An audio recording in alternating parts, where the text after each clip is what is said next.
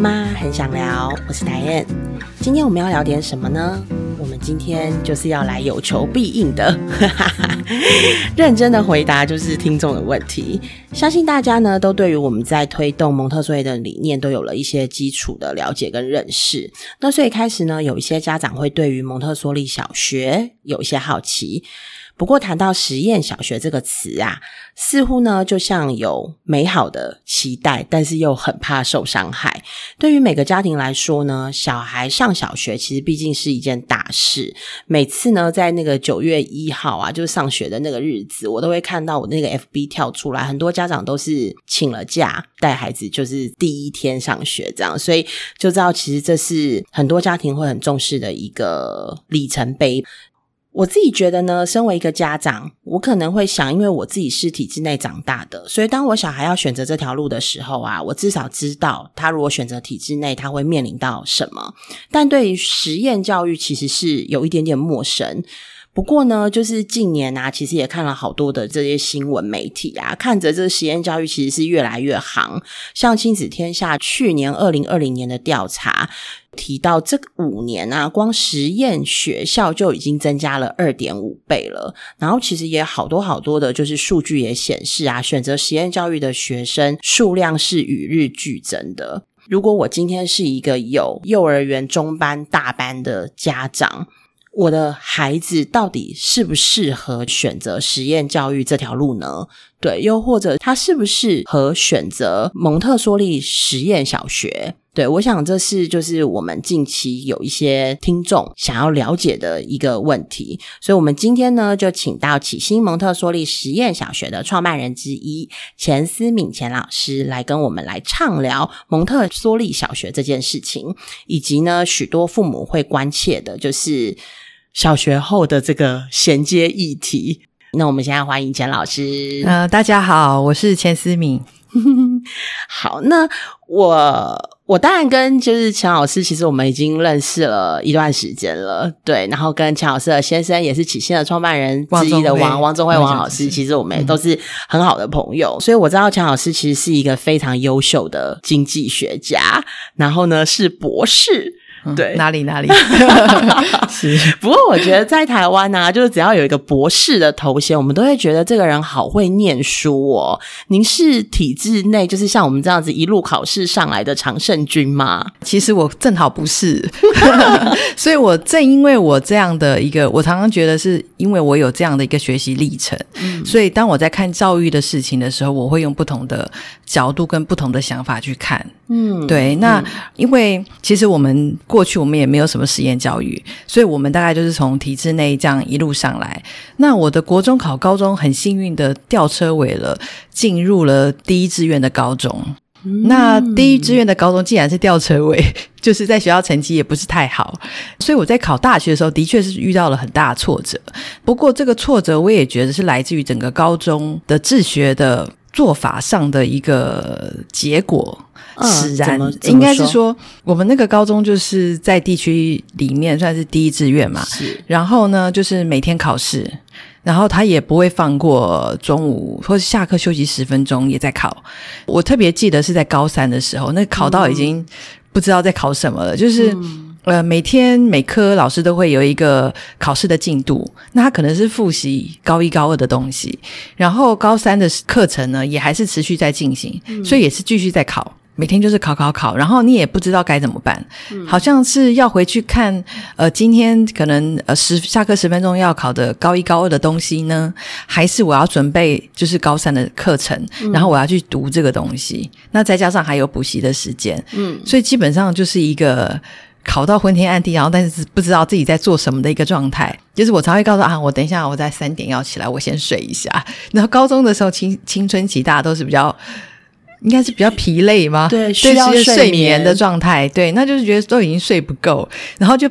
我妈就很真的很认真的把我要叫我起来，可是我真的爬不起来。嗯，对，所以有点会产生亲子冲突吗？对，就对，他就他很喜欢，就是常常会提说，哎，我以前都有叫你，然后你就没起来，嗯，这样子。所以我觉得在高中的时候，我真的，嗯，我上课时候常常在看窗外，看窗外旁边的那个椰子树，嗯，然后我还记得那个椰子树那种迎风摇曳的样子。嗯，我看着它，我想着为什么我现在在坐在这里。我我在这边做什么？我的这个学习到底是为了什么？嗯，对，这样读了这些东西对我的人生有什么影响或什么帮助之类的？就常常青春期都会有很多的自我的一个醒思的一个阶段吧。在这样的状态之下，我觉得高中这三年其实反而是影响了我为什么最后会选择蒙特梭利实验教育非常重要的一个阶段。那当然。我觉得到了大学之后，因为课程的呃学习的内容，还有考试的时间，不见得是一次就考完嘛。然后你反而有更多的时间去安排你怎么样去规划你的读书的步骤跟步调。所以在这样的状况之下，哎，成绩没有很差。到了这研究所的阶段，我觉得研究所是一个呃帮助我蛮大的一个学习的历程。嗯，因为我们学到了研究方法嘛，对，对我们学到了很多呃，在看了 paper，然后我觉得研究方法其实比较关键的这一段，一些比较需要用到的一些知识，到现在都还可以。嗯，我常常都还会有那个基本的概念在。嗯，这个过程来讲，其实对我的影响反而比博士班的这个历程还要重要。嗯。不过你刚刚讲到，诶，其实我觉得可能跟我们差不多年纪，或者是大概就是这个 range 在正十岁、负十岁的这样人，中学的时候，其实好像都是这样子的经验，所以非常有共鸣啊。就是睡觉睡不够，然后半夜的时候，我不知道我为什么要念着一些就是已经死掉的人的名字，然后要背到我的脑袋里面。对我真的是觉得一件很痛苦的。然后有时候在上课的时候，旁边睡一片啊。因为大家都是补习完之后回去洗了澡之后就开始继续念书，念到半夜，然后再起来。所以高三那一段我真的觉得有点生不如死。对，那是一个很痛苦的一个历程。所以你有没有觉得，我们到了大学之后，我们可以选择我们自己想上的课，或是想就是幸福的事？对，选修除了呃必修之外，嗯，那我们选修可以选自己想。想上的课，嗯，对这件事情是不像我们以前的高中这些，不管是什么喜不喜欢，你都得要念。对，但大学你还是有有就是有些选择性了，嗯，对，你可以自己去选择你想念的东西，嗯。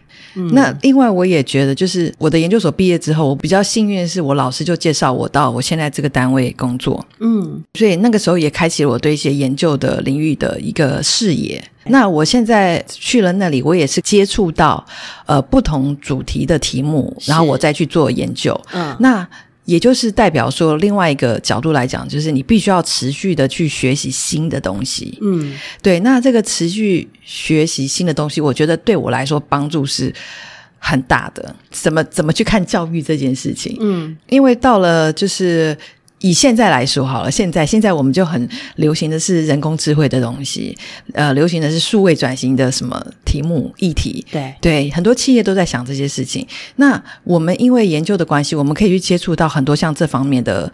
趋势的观察，所以看到这样的趋势之后，就回想到说：，诶，那我的孩子他既然已经不是活在过去的那个阶段，那因应人工智慧或数位转型的这样的需要，未来的需要的人才，他的模式一定是跟现在的不一样啊。嗯，那他还是强调要考试要考怎样怎样吗？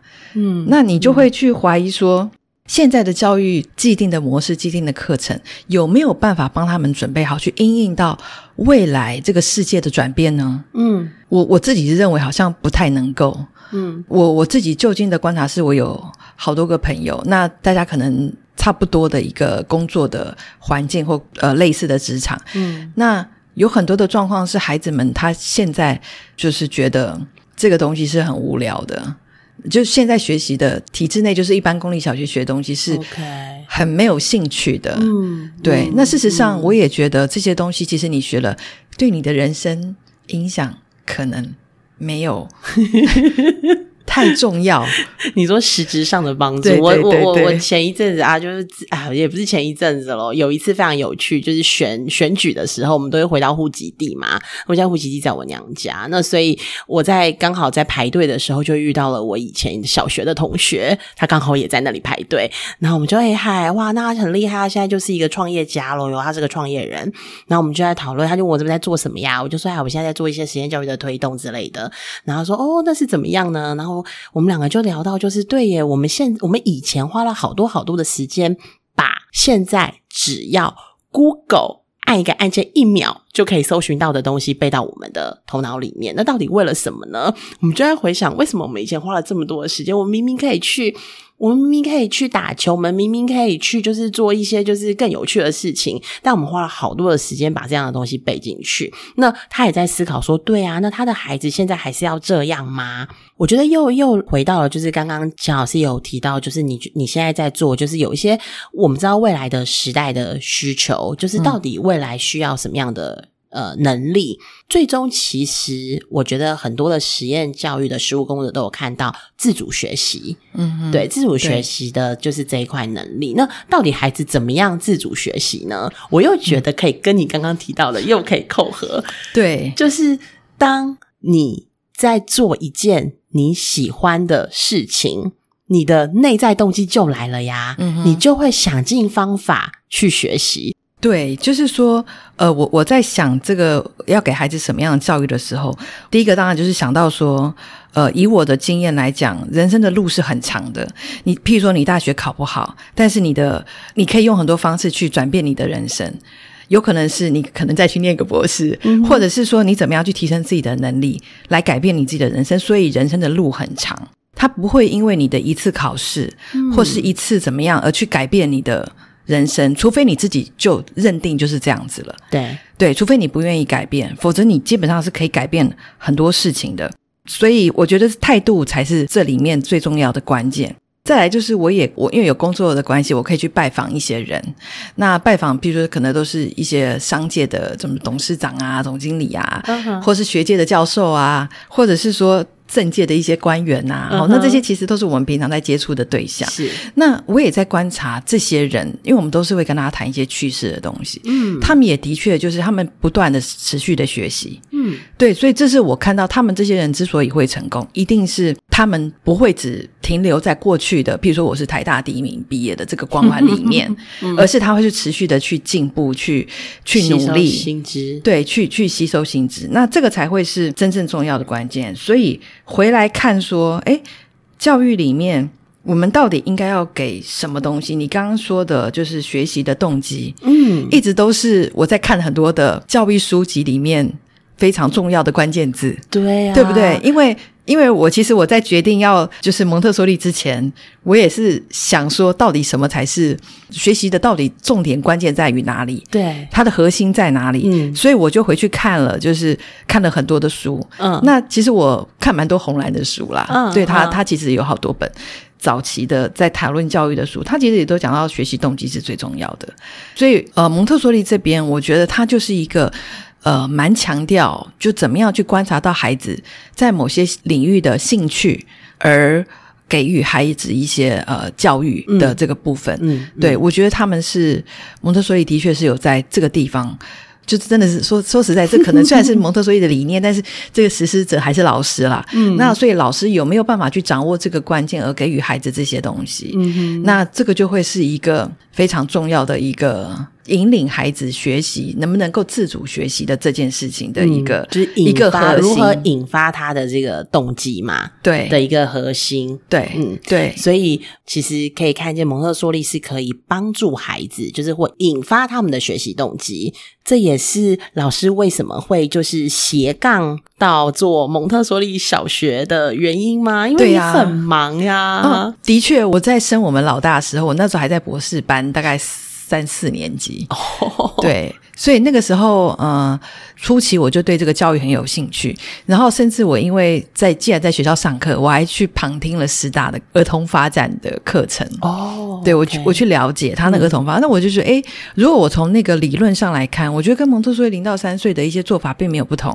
譬如说，他会强调说，呃，可能零到三岁孩子一开始他会对黑白的东西有兴趣，所以蒙特梭利的教具里面就有黑白卡。呃，孩子们还不会翻身的时候，他们的工作可能就是去看那个，然后其实。其实我我我们也有去挂那个黑白卡，然后孩子看的就是手舞足蹈，非常的有兴趣，所以这他们的这他的第一个工作，蒙特梭利的第一个工作。那所以，我因为我亲身的看到了这个孩子，因为蒙特梭利的一些理念，他的一些教具的使用，那我觉得，哎，这个教育其实是蛮合乎逻辑的。嗯哼，嗯哼，对我觉得是一个还不错的教育，所以我他后来就进了 Needle 班，然后也。进了 IC 班。OK，就老老大，对对嗯对。然后后来他到了三到六岁的时候，也让他去蒙特梭利的幼儿园。嗯，对，所以在里面，其实老师们也给我们很多蒙特梭利的一些教育理念跟概念。嗯所以其实那个那个时候的状态是，其实我们呃也是从老师那边得到了很多这样的一个资讯。嗯所以我们孩子上小学的时候就觉得。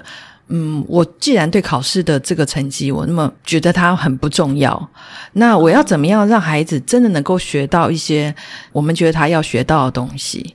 那用什么样的方式可以去引导他们？所以我们那时候就去了解，就是蒙特梭利的呃小学。你当时是想要做就是自学吗？就是呃，没有我一开始就是在想想说让他到蒙特梭利小学去，OK，，对，所以那个时候只有一间，嗯嗯，对，所以就让他去那里。嗯。那后来是王校长那边，后来他就接受了三年的训练嘛，嗯嗯，对，所以我们对于蒙特梭利小学的概念就有更深入的了解。对，那以王老师，他后来就是整个他的授课的过程的两个暑假，他就去了西雅图的学校实习跟观察。嗯那我觉得这个也是开启我们对于蒙特梭利小学教育应该的样貌有了不同的想法跟观点。嗯，嗯，然后就开始了对起信蒙特梭利，，对，然后老师也开启了你的很斜大杠人生，的斜杠人生，对对。不过其实我还有很多斜杠，所以其实这还好啦，就是之一而已。对之一是 OK，那我想可能很多人也会想要了解，就是那这个蒙氏的小学，其实它应该就是在整个实验教育三法下嘛，对所以它还是实验教育的一环。那这个蒙氏小学和我们自己经历的这一种，就是一般的体制的小学，它有没有什么不同的地方？嗯哼，我刚刚有提到，就是说，我觉得最重要的事情就是说，在蒙特梭利的教育里面，他的学习步调是跟着孩子走的，嗯他没有一个知识的课纲。就是你一定没有一个知识的进度，所以当你对于这个事情你不能理解的时候，对这个呃课程不能理解的时候，你有时间去反复的练习，或是反复的老师会再教你，让你把这个概念搞清楚、理清楚。嗯所以他是给孩子足够的时间去用他自己的步调学习。我觉得这件事情是非常重要的，嗯因为以前我们学不会就过去啦，嗯，嗯记不记得？就老师不会等我们的，就是钟声响，当当当当，老师就下课了嘛。对对对，那你考试考完了，考完了这个这一题你不会了，然后你还是搞不清楚为什么不会，继续就没啦，嗯也是没了，就是你还是不懂嘛。嗯那只是这个不懂，你就是放着。然后对运气好就是下一次就可以解决，运气，不好就有对有有一天我就有一天就忘记了。等着自己突然叮想通，对，所以这个就会变成是，我觉得蒙特梭利教育里面这个点是让我觉得是最让我觉得是很 OK 的。其实我们也有很多朋友是体制内里面，我在公立学校里面，因为他的孩子都年龄都比较大了，有些高中或是国三、国二这样的状况，然后家长现在到了这样的年纪的青少年，反映出来的是，他们觉得这个东西学习是呃没有什么兴趣的，他是没有学习的胃口的。嗯，对，那我觉得如果一直这样，导致于他也没有学习的胃口，那他也没有展现在成绩上，他会让他也没有自信的话，那这样的教育到底是？